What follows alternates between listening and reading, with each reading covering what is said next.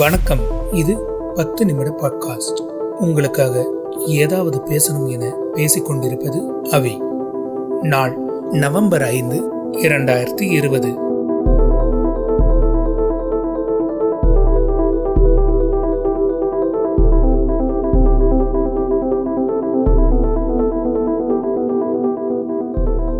சில நிகழ்வுகள் நமக்கு மிகவும் முக்கியமானதாக தோன்றும். அதுபோன்ற நிகழ்வுகள் நமது ஆழ் மனதில் பசுமரத்தாணி போல பதிந்ததாக நாம் நம்புவோம். ஆனால் நாம் நினைப்பது போல நமது நினைவாற்றல் அவ்வளவு துல்லியமானது அல்ல. நமது மூளையின் நினைவாற்றல் ஒரு மிகப்பெரிய நிகழ்வினை நமக்கு தேவையான அளவிற்கு சுருக்கி நினைவில் சேமித்து வைத்துக் கொள்ளும். ஆனால் நமது மூளை அது சேமித்து வைத்ததை தான் நிதர்சன உண்மை என்பது போல நம்மை சமாளித்துவிடும். சில சமயங்களில் நமது வாழ்க்கையில் நடந்த மிக குறிப்பிடத்தகுந்த நிகழ்வுகளை கூட நம் மூளையால் தெளிவான நினைவு படங்களாக சேமித்து வைக்க இயலாது. காலப்போக்கில் அந்த நினைவுகளும் சுருங்கிவிடும்.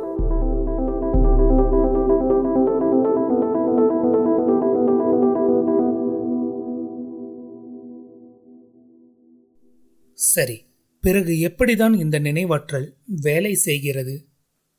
ஒரு மனித தாய் கருத்தரித்த 16வது நாளில் கருவின் மூளைக்கும் முதுகெலும்பிற்கும் அடித்தளமான நியூரல் பிளேட் எனப்படுகின்ற நரம்பியல் தட்டு உருவாகிறது.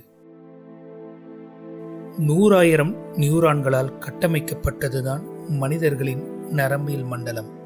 28வது வாரங்களில் மூளையின் செயல்பாட்டின் மூலமாக நரம்பியல் மண்டலம் கட்டுப்படுத்தப்படுகிறது. மனித உடலிலேயே மிகவும் சிக்கலான அமைப்பாக மூளை உள்ளது. மூளையின் முக்கிய வேலைகளுள் ஒன்றாக நாம் கருதுவதுதான் மூளையின் நினைவாற்றல். மனிதனின் நினைவக சேமிப்பு என்பது இயற்கையின் மிகப்பெரிய அற்புதங்களில் ஒன்றாகும்.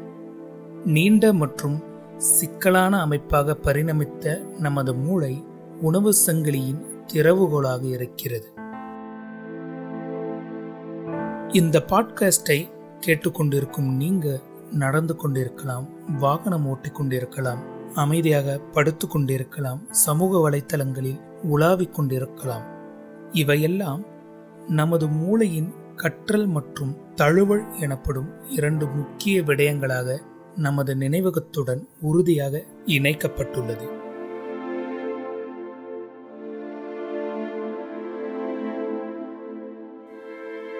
நினைவாற்றல் என்பது வெறுமனே பல்வேறு விடயங்களை சேமித்து வைப்பதற்கு மட்டுமானது இல்லை. இது பல்வேறு கட்டங்களை கொண்ட சிக்கலான செயல்முறையாகும். ஒரு தகவலை சேமிக்கவும் நிர்வகிக்கவும் மீட்டெடுக்கவும் நீண்டகால நினைவாற்றல் பயன்படுகிறது. எடுத்துக்காட்டுக்கு, நாம் பேசும் மொழிகள், நடைமுறைகள், வாழ்க்கை அனுபவங்கள் போன்றவை. இவைகள் பல குறுகிய கால நினைவுகளின் அடுக்குகள் மூளையில் தொடர்ச்சியாக பழக்கப்படுவதால் ஏற்படுகிறது. இதற்கு நீண்டகால வெளிப்படை நினைவாற்றல், அதாவது எக்ஸ்பிளிசிட் மெமரி என்ற துணை பெயரும் உண்டு.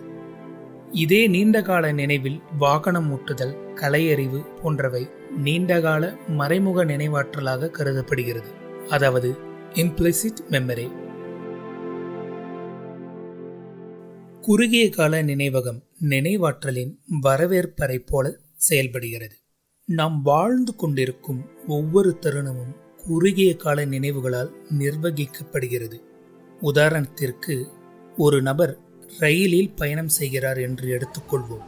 அவரை சுற்றியுள்ள அவரால் உணரப்படும் அனைத்தும், அதாவது அன்று என்ன காலநிலை, வெயிலா மழையா, கூட்டத்தில் அவ்வப்போது வரும் வாசன திரவிய நறுமணம், தூரத்தில் அழுது கொண்டிருக்கும் குழந்தையின் சத்தம் போன்றவை குறுகிய கால நினைவுகளால் நிர்வகிக்கப்படுகிறது.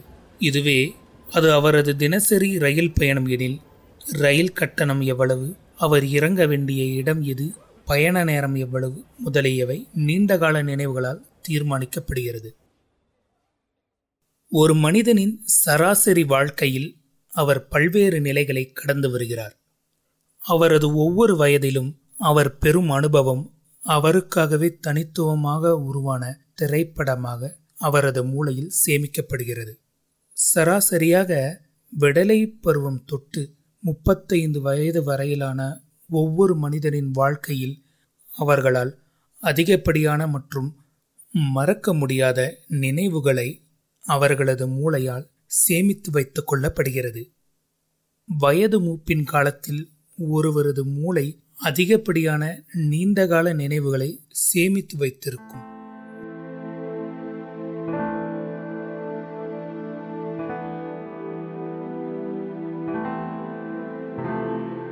நாம் பல்வேறு விதமான தகவல்களை நமது வாழ்நாளில் கடந்து வந்திருப்போம். ஒவ்வொரு தனிநபரும் அவர்களால் பார்க்கப்படும் அல்லது கேட்கப்படும் தகவல்களை தனித்துவமாக தான் உணர்வார்கள். ஒருவர் ஒரு கருத்தை உள்வாங்கும் நிகழ்வுக்கும் அந்த கருத்தியலின் பால் உள்ள அவரது அடிப்படை பார்வைக்கும் நிறைய ஒற்றுமை உள்ளது. மேலும் சொல்லப்போனால் சிறு வயது முதலே ஒருவரின் நம்பிக்கைக்கான மனிதர்களோ அல்லது அவர் சார்ந்த கொள்கைகளின் புரிதலின் அடிப்படையில் மட்டுமேதான் பல விடயத்தை அவரால் ஏற்றுக்கொள்ளவும் மறுக்கவும் முடிகிறது.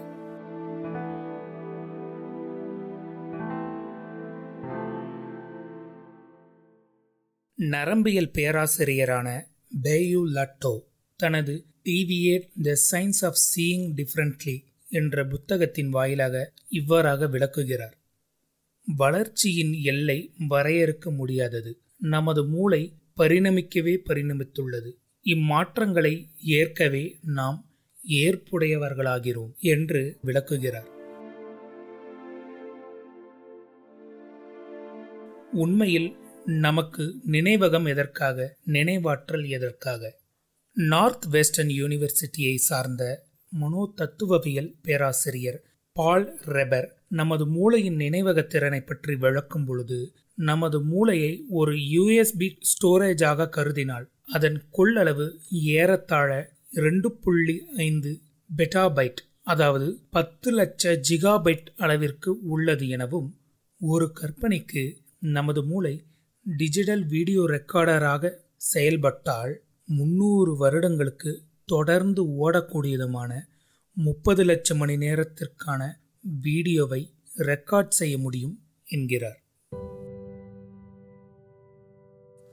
வாழ்க்கை முழுவதும் இந்த நினைவாற்றல் நமக்கு பல்வேறு விடயங்களுக்கு பயனளிக்கிறது. நமது குழந்தை பருவத்தில் உயிரெழுத்துக்கள் மெய்யெழுத்துக்களை நினைவில் வைக்க தொடங்கி பரீட்சைக்கு தேவையான கேள்விகள், அதற்கான பதில்கள், பரீட்சை எழுதும் பொழுது அந்த பதில்களை மெருகேற்றும் கதைகள், பல பொய்களுக்கு தேவையான காரணங்கள், சில தருணங்களை காப்பாற்றும் பொய்கள், நமது வேலைக்கு தேவையான தகவல்கள், நம் வாழ்நாளில் சந்திக்கும் ஒவ்வொரு மனிதர்களின் பெயர்கள், சிலரின் மறக்க முடியாத நினைவுகள், நினைவுகளில் ஒரு ஓரத்தில் உறங்கிக் கொண்டிருக்கும் ஆசைகள், இயக்கங்கள் வரை நினைவுகளாக சேமித்து வைக்கப்படுகிறது. ஒவ்வொரு புலன்களுக்கும் நினைவுகளை தூண்டும் திறன் இருக்கிறது. நம் சிறு வயதில் எங்கோ ஒரு இனிமையான ரயில் பயணத்தில் ஏதோ ஒரு வாக்மேனில் நாம் கேட்டு ரசித்த பாடல் பல வருடங்கள் கழித்து ரேடியோவிலோ ஸ்மார்ட் போனிலோ கேட்கும் பொழுது சிறு வயது ரயில் பயணத்தின் இனிமையை நமக்கு தரும். சில நேரங்களில் ஏதோ ஒரு உணவகத்தில் சாப்பிடும் ஒரு மீன் துண்டின் சுவையும் மனமும் கூட ஒரு மழைக்கால இரவு நேரத்தில் கடலோர கடைவீதிகளில் நம் மனதிற்கு நெருக்கமானவருடன் அமர்ந்து உண்ட ஒரு அழகிய நினைவுகளை நமக்கு தரும். எல்லா உயிரினங்களுக்கும் இங்கே நினைவுகள் இருக்கிறது. ஆனால் பெரும் நினைவுகளை பெரும் சிந்தனைகளாக மாற்றும் ஆற்றலில் இருந்துதான் மற்ற உயிரினங்களில் இருந்து மனிதன் வேறுபடுகிறான். நாம் எதையெல்லாம் செய்தோம், எதை செய்து கொண்டிருக்கிறோம், இன்னும் எதையெல்லாம் செய்ய வேண்டும் என்பதற்காகவே நமது நினைவாற்றலை பயன்படுத்த வேண்டும். தன்னிலை உணர்தல் வேண்டும். உலகையே புரட்டி போட்ட வலிமை மிக்க சிந்தனைகளும் சித்தாந்தங்களும் கண்டுபிடிப்புகளும் பண்படுத்தப்பட்ட நினைவுகளில் இருந்துதான் பிறக்கிறது. நினைவுகளை பண்படுத்த பழகுவோம். எல்லைகளற்ற நேர்மையான சிந்தனைகளை கட்டமைப்போம். அமைதியான அழகிய தருணங்களை சேர்த்து வைப்போம். நன்றி.